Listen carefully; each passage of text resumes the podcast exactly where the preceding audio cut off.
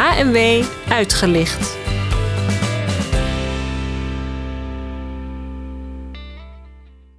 Welkom beste luisteraar bij podcast deel 2 over contextueel werken in de huisartspraktijk. Er is veel verteld in deel 1. Dat ging over de inhoud, ook over wat casuïstiek en hoe moet je dat nou aanpakken. Maar er zijn natuurlijk heel veel verschillende casus. Met solk of met angsten, depressie. Er zijn zo verschillende casus die allemaal een verschillende aanvliegroute nodig hebben. We wilden graag nog een paar casus vertellen om wat meer feeling erbij te krijgen. Zodat je ook dat misschien zelf in de praktijk wat beter toe kan passen. We hebben hier Chantal van Wijngaarden, ze is huisarts in Nooddorp. En Joke van Ballegooijen, gepensioneerd huisarts in Den Haag. Eerst een casus van Chantal. Vertel. Ja, hartelijk dank Femke. Ik heb een hele hoop casussen die ik zo zou kunnen vertellen. Maar eentje die me heel erg is bijgebleven is eigenlijk dat ik dacht hoe gemakkelijk is het om toch af en toe weer eens vanuit dat contextuele oogpunt te kijken. En daarmee ook de patiënten weer verder vooruit te helpen. En dat was een casus waarbij een moeder die ik al een tijdje bijstond, waarbij vader uiteindelijk is overleden aan kanker. Een gezin met 2 puberdochters, waarbij uiteindelijk dus op een hele vervelende manier die vader ter overlijden kwam. En daarna viel het gezin letterlijk uiteen. Moeder die ging haar eigen gang, de dochters die werden boos op moeder. En 1 dochter kwam bij mij en die zei, ik vind het echt heel vervelend. Ik moet nu alles doen in huis. Ik doe de was en ik doe van alles. En het lijkt net alsof mijn moeder er helemaal niet over nadenkt dat wij ook verdriet hebben. Kan jij ons niet helpen? En uiteindelijk, omdat ik het gezin ook kende en ook het hele proces met vader begeleid had, heb ik gezegd, nou wat we dan gaan doen is dat we met z'n 3 een gesprek gaan voeren. Dus ik ben daarheen gegaan naar hun huisadres. Dat kost wel tijd. Maar uiteindelijk had ik al inmiddels en moeder en 2 dochters op het spreekuur gehad met allerlei toestanden. Dus ik dacht, dit is de investering wel waard. En toen ben ik daar weer gaan praten. En vooral eigenlijk hun aan het woord gelaten. Maar met het contextuele stuk in mijn gedachten, met name gevraagd aan moeder. Goh, hoe ben jij nou eigenlijk opgegroeid? Wie waren jouw ouders? Hoe ging dat vroeger bij jou? En toen vertelde moeder dat zij zelf ook op jonge leeftijd haar eigen moeder was verloren. Dus dat zij is opgegroeid in een gezin zonder moeder en dat zij dus eigenlijk al heel snel moest aanpakken. En dat zij dus ook is van het type niet zeuren, gewoon doorgaan. En toen zag je eigenlijk al bij de dochters van, dat hebben wij nooit zo gehoord van onze moeder. En toen heb ik aan hun gevraagd, hoe is jullie jeugd geweest? En toen vertelden ze, mijn moeder zat altijd klaar met de koekjes. En als wij thuis kwamen van school, dan was het leuk en thee en koekjes. En nu is ze daar eigenlijk niet, want nu is ze juist, ze had inmiddels een nieuwe relatie. Is ze veel weg en heeft ze geen oog voor ons verdriet.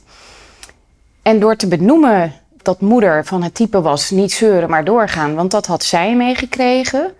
Maar ook door oog te hebben van hoe moeder vroeger wel heel veel aandacht had voor haar eigen kinderen, leek het alsof toch bij die dochters er een stukje begrip kwam.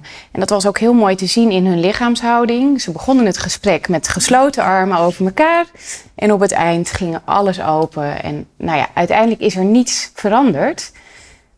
Maar konden ze weer door. En heb ik ook geen van 3, ik denk een half jaar lang, niet meer gezien. En kwam zelfs uiteindelijk na een jaar of zo die een van de dochters vertellen dat het goed ging. En dat zelfs de nieuwe vriend van moeder met haar op pad ging voor dingen. Dus dat dat uiteindelijk weer helemaal gezetteld was. En dat vond ik een heel mooi voorbeeld van de contextuele therapie. Dus alleen al door de ruimte voor in te plannen, met elkaar te zitten en de vraag te stellen, maar hoe is de jeugd dan van die moeder geweest? Wat voor gezin kwam zij vandaan? Ja. En hoe is wel een bepaalde liefde en erkenning en aandacht er geweest voor jullie? Daar alleen al door kwamen dingen los helder. En hadden de dochters ook begrip voor dat hun moeder eigenlijk niet zoveel ruimte kon vinden voor hun verdriet, omdat ze dat niet aangeleerd had. Ja. En door begrip voor de situatie is die ergernis en die woede bij die is bijgetrokken. En dat gaat natuurlijk niet in een gesprek. Maar in ieder geval was dit voor hun helpend genoeg om niet weer erin te blijven hangen. Of tenminste bij mij niet. Ze kwamen er niet meer bij mij mee op het spreekuur. En dat zegt voor mij genoeg. Ja. Mooi. Ja, mag ik je even hierop inhaken? Dat je noemt hier begrip wat naar voren komt. Dat is belangrijk. Maar ook het verschil in de rouw. Mensen zitten maken op verschillende manieren rouw door. Dat is belangrijk om te zien. En ook dat je steeds kijkt naar niet alleen het verwijt naar mijn moeder in dit geval. Want het verwijt was dat moeder niet aanwezig was.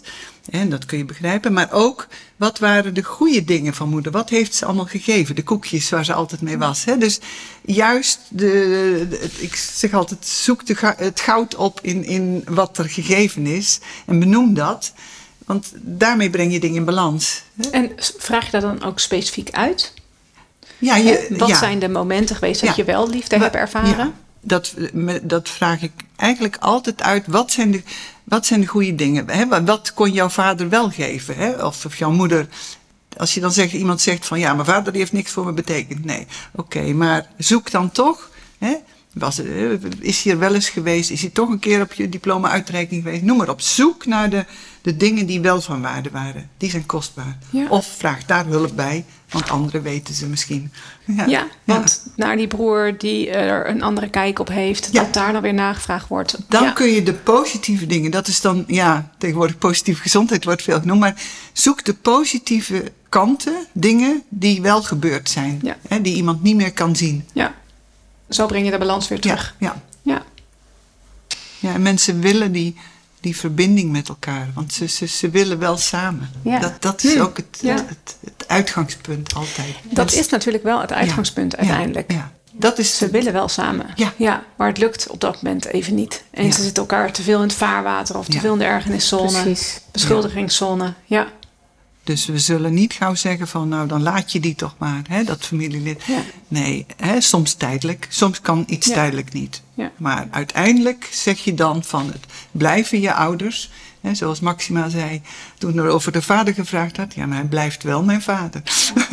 Ja. En die erkenning geven dat er mag zijn wat die vader of moeder ook gedaan heeft. Dus voor van wezenlijk belang voor iedereen. En als jij dat als dokter doet, dan ben je betrouwbaar. En anders moeten ze die slechte ouder gaan verdedigen. Ja, dat is ook een conflict. Ja, wat vaak in de hulpverlening gebeurt. Hè? Dat er dan gezegd wordt van, vergeet. Laat die maar. Of, en dat je daar nooit in meegaat. Ja. En Joke? Je hebt ook nog 2 casus, die zullen we ook nog bespreken. Beginnen bij de eerste. Ja, eentje die me ook heel erg op het netvlies staat. Het gaat over een jong stel. De vrouw die komt kort na de geboorte op het spreekuur. En er zijn zoveel spanningen in hun relatie. Het is zelfs zo hoog opgelopen dat haar man het aardigblad door midden heeft geslagen. Nou, dan schrik je eigenlijk wel, denk je, jeetje. En dan denk je, we hebben ze allebei nodig. Dus ik vraag haar ook van, nou, zou je man wel mee kunnen komen naar het spreekuur? Dat we het erover kunnen praten, want hier kan je niet alleen mee blijven zitten. Nou, ze dacht dat dat wel kan. En dat gebeurde ook kort daarna. En eerst verteld te hebben wat er gebeurd was. Nou, dan constateer je, dat is wel heel heftig. Dan heb je wel enorm veel spanning en woede in je lijf. Tegen die man. En ja, dat bevestigt hij. Ik zeg, heb je enig idee waar dat vandaan komt? En dan blijkt dat hij al 3 jaar geen contact heeft met zijn ouders. En dat hij destijds moest kiezen tussen zijn vrouw en zijn moeder eigenlijk. Want zijn moeder vond zijn vrouw niet goed genoeg. En is daar heel extreem in geweest, zo bleek. En hij heeft voor zijn gezin gekozen, voor zijn vrouw gekozen. Maar nu is er een kleinkind geboren en zitten ze ermee van, moeten ze die ouders toch inlichten, moeten ze een kaartje sturen.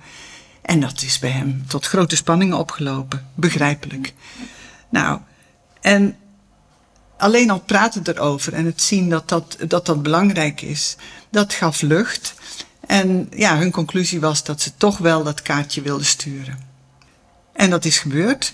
En een korte tijd later, toen sprak ik ze weer. En toen is gebleken dat die ouders toch dat gebaar hebben kunnen accepteren. En die zijn op bezoek gekomen. En hij zegt, ik stond stijf van de zenuwen. Hij zegt, als ik een spatel in mijn mond had gehad, dan was hij doormidden gegaan. Nou, dat zegt wel wat.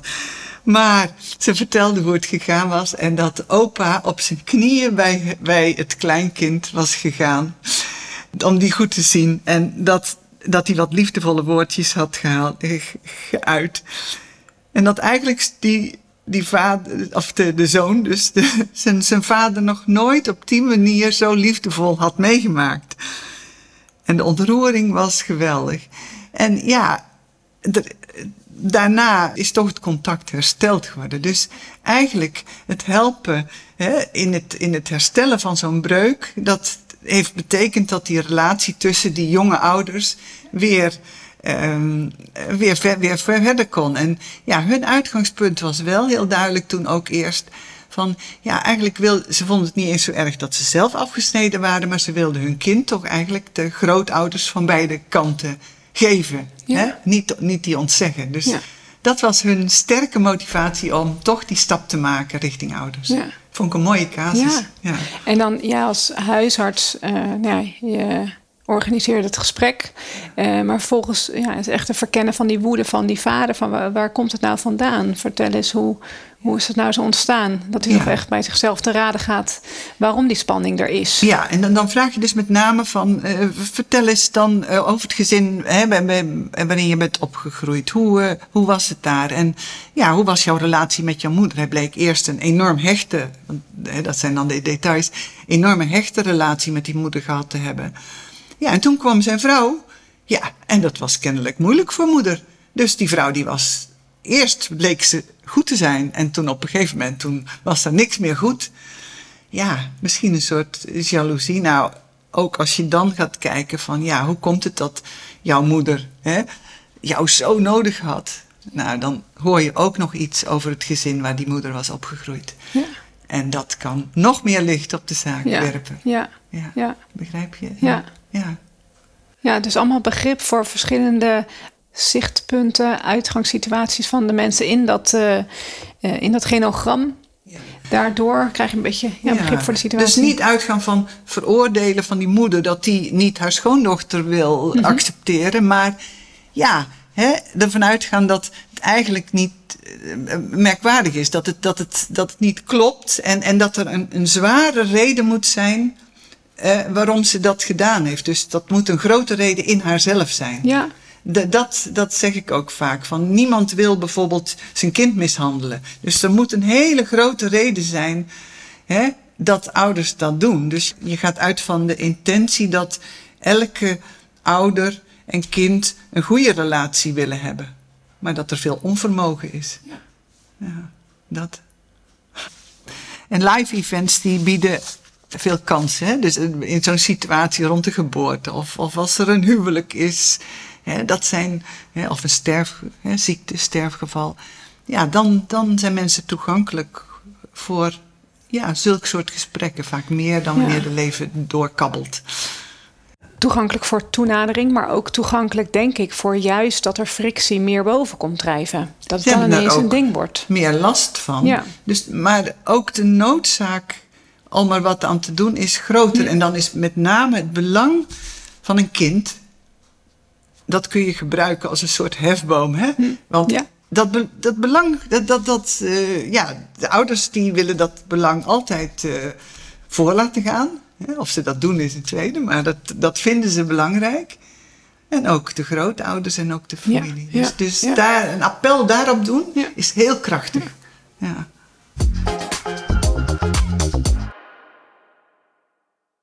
Ga naar casus nummer 3. Eigenlijk een veel voorkomende, hele eenvoudige casus waar we ook allemaal wel regelmatig mee te maken krijgen. Een buitenlandse man, slecht Nederlands sprekend, waar je eigenlijk niet goed contact mee kunt krijgen en waar je ook een beetje als dokter wat wanhopig over voelt, want hij is somber, depressief. Zo ken je hem al, is hij al vaak bij je gekomen. En ja, vandaag komt hij dan weer binnen, hij loopt wat gebogen en hij is half in de 40 en heeft een veelheid aan onbegrepen klachten en ook wat suïcidaal uit hij zich, zonder dat je daar nu een acute noodzaak voelt tot ingrijpen. En de machteloosheid die je zelf krijgt, die zal iedereen herkennen. Dit is een casus van een cursist van mij. En die zei... En toen, geïnspireerd door de cursus Contextuele Therapie, vroeg ik... Wilt u me eens iets vertellen over uw familie? Nou. En toen vertelde die man dus aan deze collega hoe die 20 jaar geleden alleen uit Turkije is gekomen. En dat hij zijn vrouw heeft achtergelaten, zoals zoveel mensen. En dat ze in die jaren 4 kinderen hebben gekregen. En dat het huwelijk eigenlijk slecht was. Hij leefde zijn leven hier, zij daar.